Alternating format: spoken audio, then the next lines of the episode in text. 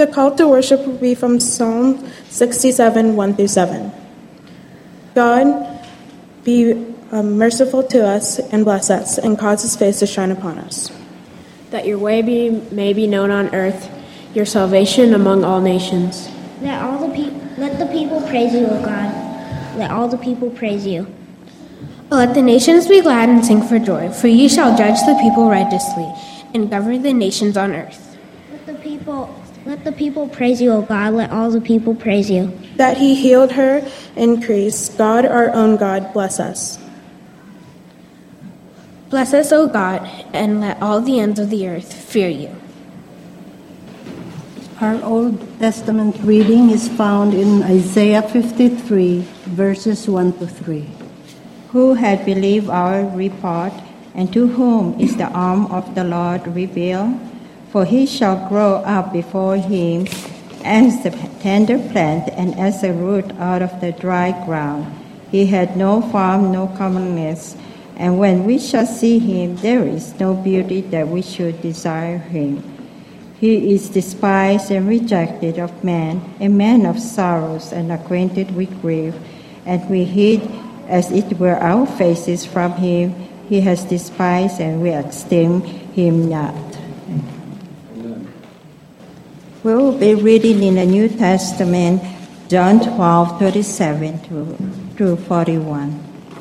But although he had done many signs before them, they did not believe in him, that the word of Isaiah the prophet might be fulfilled, which he spoke.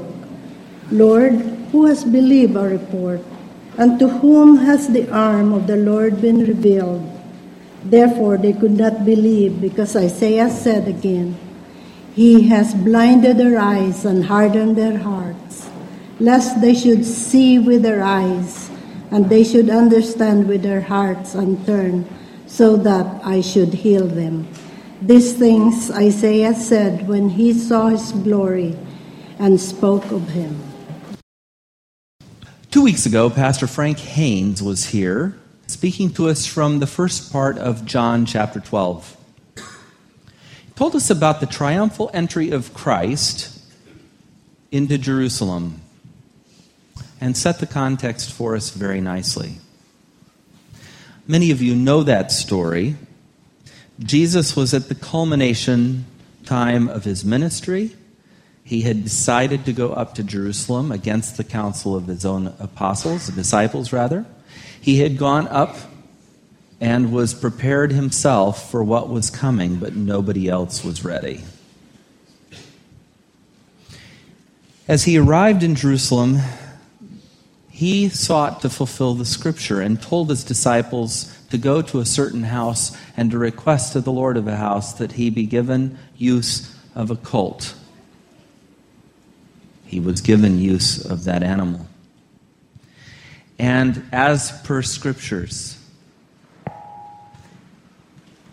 as he came into Jerusalem, he was greeted with the palm branch of victory, with the shout of Hosanna, save us. And as Frank Haynes said, they had salvation from the Romans in mind, not salvation from sin in mind. They hailed him as king, for he was royalty of the line of David, as was Mary,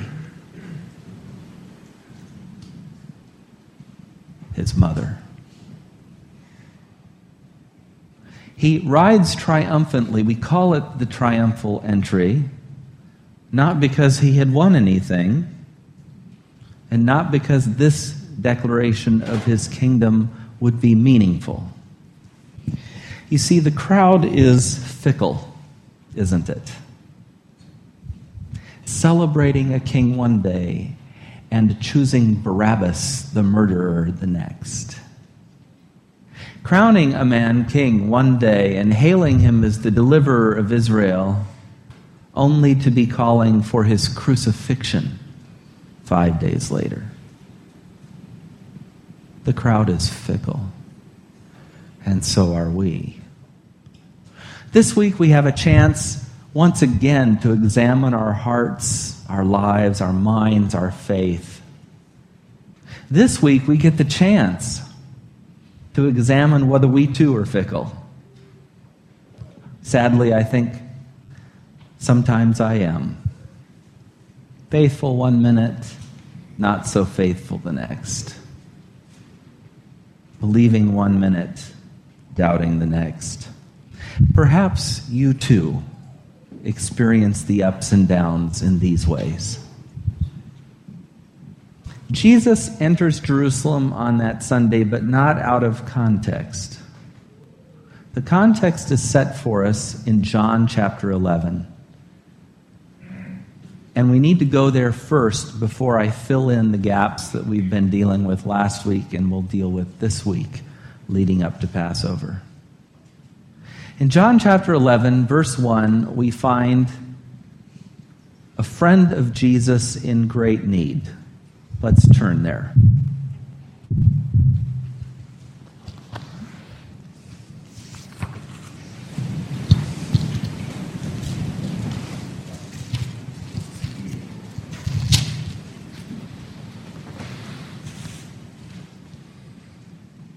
A man named Lazarus was sick. Boy, was he. He was from Bethany, the village of Mary and her sister Martha, which in biblical times would have been not two miles over the hill from Jerusalem. Now it takes half a day to get there because of all the walls separating the Palestinians from the Jews. These 20 foot high concrete bunkers that have been erected that make it impossible for one to journey from Bethany to Jerusalem any longer, except by roads patrolled by men with guns. This Mary, whose brother Lazarus now laid sick, was the same one who poured perfume on the Lord and wiped his feet with her hair. So says the commentator. So the sisters sent word to Jesus Lord, the one you love is sick. I like that description. The one you love is sick. It raises the question was there just one he loved? The very writer of this gospel seems to think he was also one loved. So it's interesting that he points out this detail. It's almost also assumed that the one loved might be Lazarus as opposed to Mary or Martha, but I hardly think that's the case. What is connoted here is the deep affection and friendship Jesus had with Mary, Martha, Lazarus, and this household. Now, Jesus loved Martha and her sister and Lazarus. When he heard that Lazarus was sick, he stayed where he was two more days. And then he said to his disciples, Let us go back to Judea. But, Rabbi, they said, a short while ago, the Jews there tried to stone you, and you're going to go back? That was the warning I referred to a minute ago. Jesus answered, Are there not 12 hours of daylight? Those who walk in the daytime will not stumble, for they see by this world's light. When its people walk at night, they, they stumble, for they have no light. After he said this, he went on to tell them, Our friend Lazarus has fallen asleep, but I'm going there to wake him up. The disciples replied, Lord, if he sleeps, he'll get better.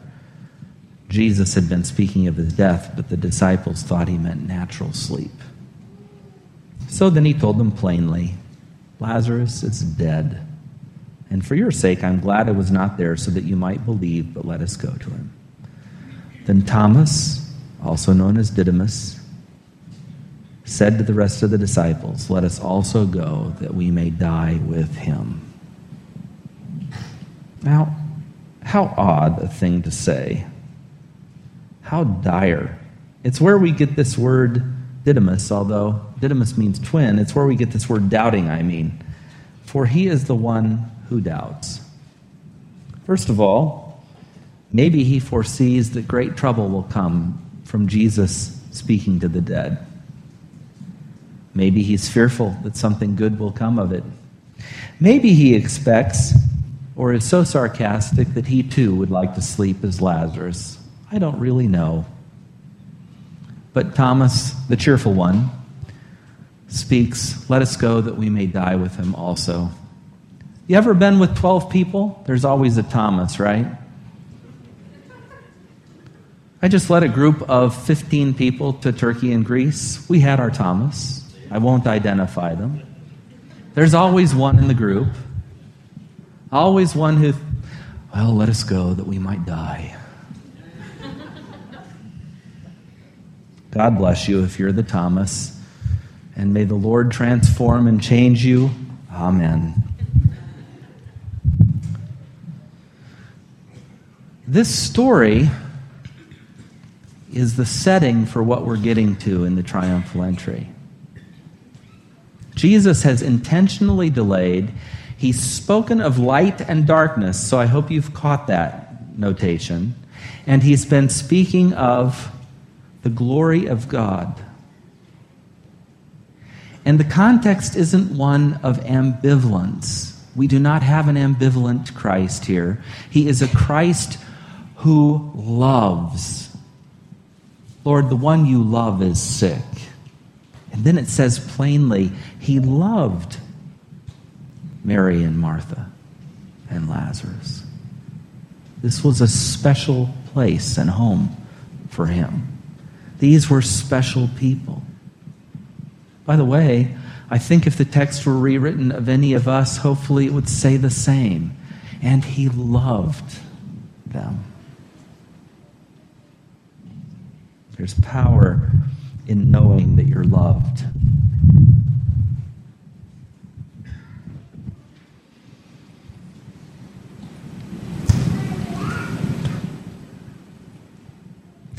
On verse 17, we find on his arrival, Jesus found that Lazarus had already been in the tomb for four days. Now, Bethany was less than two miles from Jerusalem, and many Jews had come to Mary and Martha to comfort them in the loss of their brother. When Martha heard that Jesus was coming, she went out to meet him, but Mary stayed at home. The subtext is I think I better give him a piece of my mind. Jesus said, uh, excuse me, verse 21 Lord, Martha said to Jesus, if you'd been here, my brother would not have died. But I do know that even now God will give you whatever you ask. There seems to be a pastoral failure here. Jesus hasn't made it on time. He hasn't been there to comfort. He hasn't been there to provide. Hasn't been there to heal. It's really too late. But in faith, Martha can say, Even out of this, I know whatever you ask will be yours. Jesus said to her, Your brother will rise again. We have the resurrection to look forward to. Well, that's a pastoral thing to say. I know Elder Rothler said that to grieving people. I know I've said that to grieving people. Martha answered, I know he'll rise again in the resurrection in the last day. Jesus said to her something astonishing I am. I am. The rest of it doesn't matter nearly so much as those two words I am. That is my name, God says. I am the ground of your being, the source of your very existence, the energy of your life, the designer of your DNA. I am the one who created you. I am the one who called you. I am the one who redeemed you. I am the one who is the resurrection and the life. it's electrifying. Can you imagine the confusion as Martha hears these words? She knows Jesus intimately. She's already expressed faith. But the statement is almost more than can be absorbed. Anyone who believes in me will live even though they die. And whoever lives by believing in me will never die. Do you believe this? Talk about being put on the spot and having to process a very big concept. Do you get it? Jesus says, if you believe, though you die, you will live.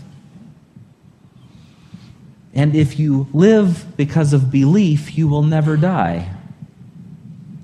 It's immunity to the second death. the resurrection that comes through faith in Christ is immunity for the second death. The righteous shall live by faith, the scripture says. And so Jesus is making this incredibly profound comment. Oh. And he's asking her on the spot Do you believe this? I might ask you that today. Do you believe this? She doesn't seem to hesitate. Yes, Lord, she told him, I believe that you're the Messiah, the Son of God, who has come into the world.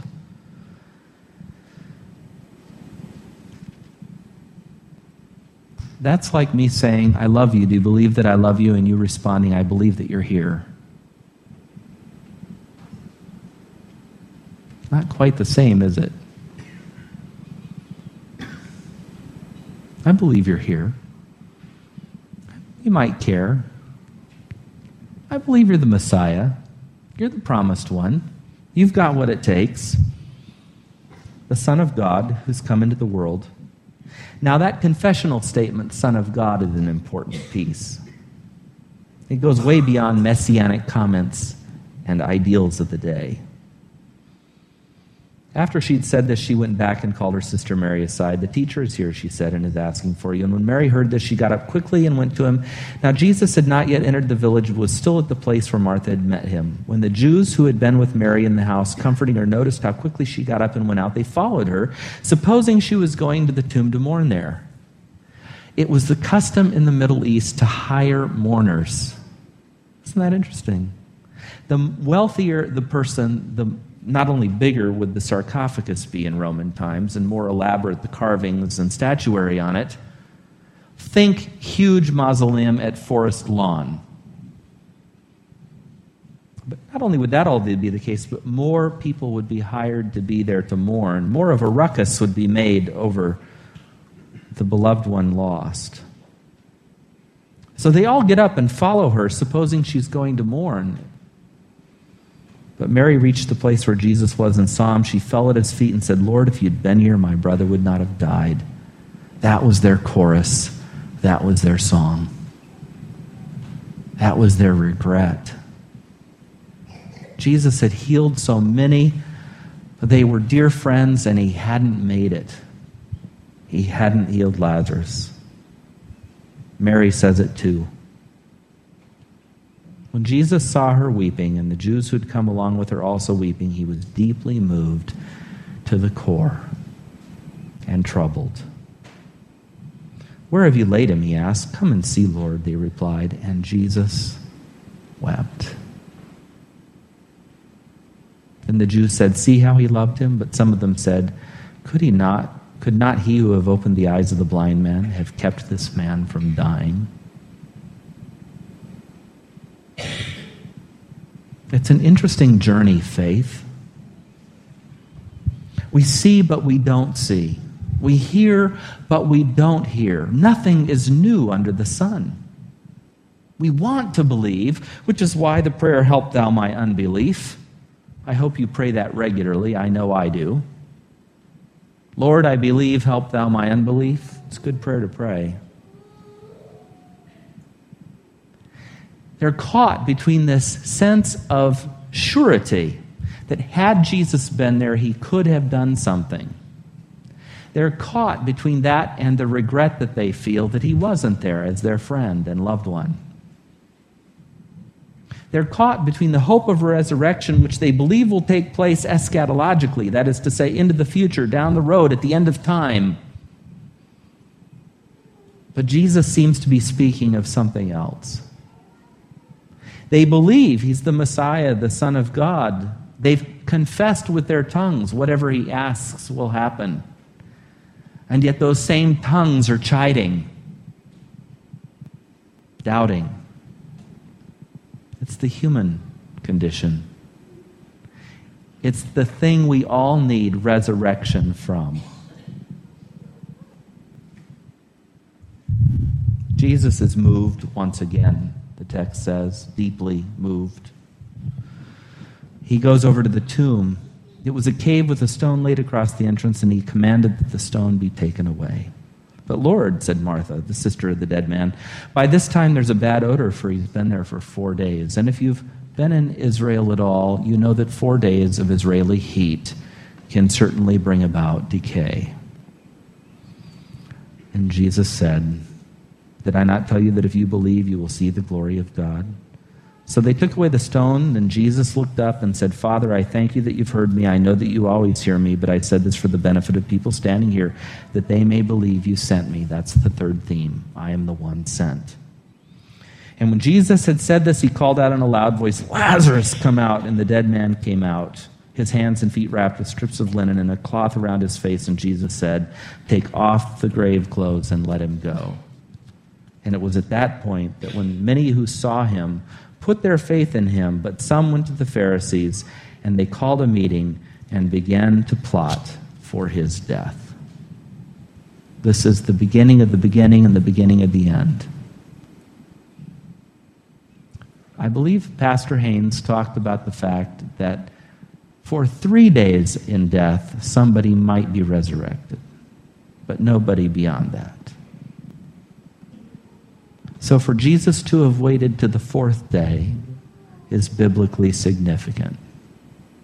There's no chance of revival, no chance of reuniting breath of life and body, no chance of spirit re entering form. The form is too far decayed. Lazarus, come forth. And he does. So we get to chapter 12, and he's riding in on the donkey, crowned king, as has already been mentioned. If you were here, I apologize. If you weren't, and this is new to you, good. I'm glad you get the review. The man who could unstop tongues, open eyes of the blind, and ears of the deaf. The man who could speak, and demons obeyed. Who could speak and order illness, who could set straight withered limbs and crooked backs. This man who could now demonstrably raise the dead, and not just any dead, the dead dead. Do you know what I mean? The dead, dead, dead? We're talking roadkill here.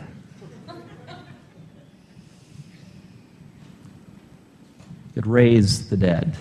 We're not talking about something on an operating table 30 minutes later, we're talking about gone. A man who could feed tens of thousands of people from a single lunch. He was the great messianic hope. But don't disappoint the crowd. Don't disappoint the crowd. And Jesus did. He wasn't going to save them from the Romans he was going to die at Roman hands. And we find in chapter 12 Jesus predicting his death, which I spoke of last week. There were Greeks who came wanting to see Jesus. The news was spreading. But Jesus talked about losing his life. If you remember correctly, in verse 27, there's references again to glorification. And there's reference for the benefit of the crowd. Now the time for judgment of this world has come. Now the prince of this world will be driven out, and when I am lifted up from the earth, I will draw all people to myself. Jesus ends this story or this section of sayings reminding them as he did in 11 about light. You're going to have the light a little longer, this time not the light of day, but the light of the world. Walk while you have it, before darkness overtakes you. Walk while you can see clear your path. Put your trust in the light while you have it, so that you may become children of light. And this is today's passage, which follows. It doesn't need a lot of explanation. It doesn't need a lot of context. Verse 37 Even after Jesus had performed so many signs in their presence, they still would not believe him.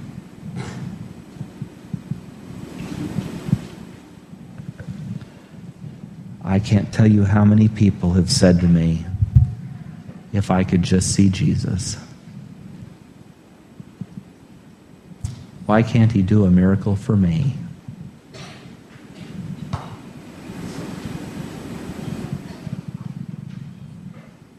And that same metaphor of light and dark applies today. Do you have enough evidence? Do you have enough information? Or will you be perpetually unable to see? Perpetually unable to hear? This was to fulfill the word of the, Isaiah the prophet Lord, who has believed our message? And to whom has the arm of the Lord been revealed? Verse 39. For this reason they could not believe, because as Isaiah says elsewhere, quote, He has blinded their eyes and hardened their hearts, so they can neither see with their eyes nor understand with their hearts, nor turn. And I would heal them. The desire of the Lord remains for his people, even in this declaration. The desire of the Lord is to be the healing of the nations, to be the healing balm, the light, the life, the way, the truth. The desire of the Lord is that we would see with our hearts and our eyes.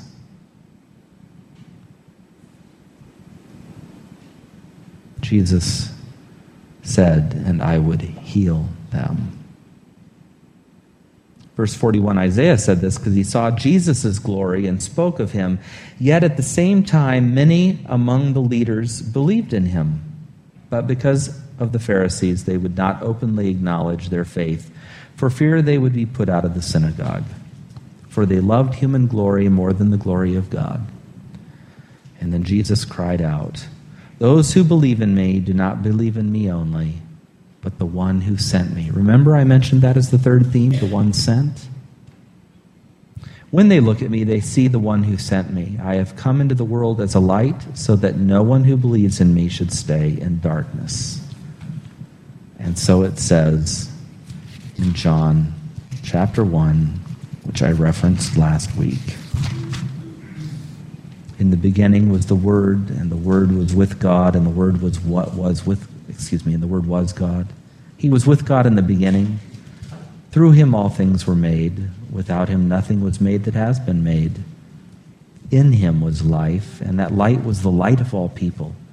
The light shines in darkness, and the darkness has not overcome it. There's that light. Verse 9, the true light that gives light to everyone was coming into the world. He was in the world, and though the world was made through him, the world did not recognize him.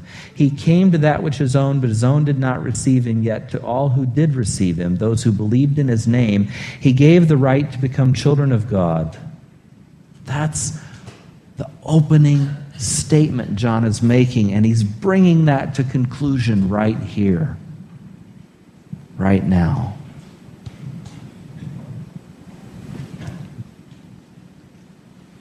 Jesus cried out, Those who believe in me do not believe in me only, but in the one who sent me. When they look at me, they see the one who sent me, for I and my Father are one. I have come into the world as a light so that no one who believes in me should stay in darkness. As for those who hear my words but do not keep them, I do not judge them, for that I did not come to judge the world, but to save the world. There is a judge for those who reject me and do not accept my words. The very words I have spoken will condemn them in the last day. For I did not speak on my own, but the Father who sent me commanded me to say all that I have spoken.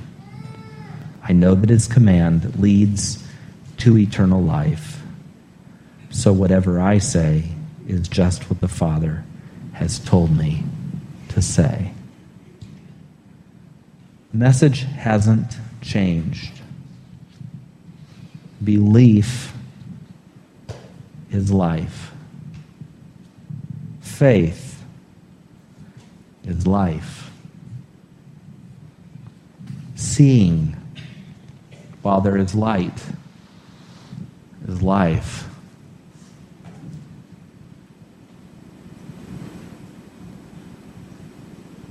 Let's not be people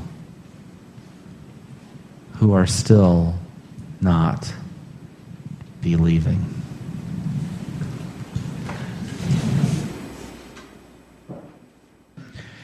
And so, Lord, may the King who comes, the one sent, the light and the life, the way, the resurrection, the truth, may that God, that Messiah, be the one in whom we have faith for now and evermore.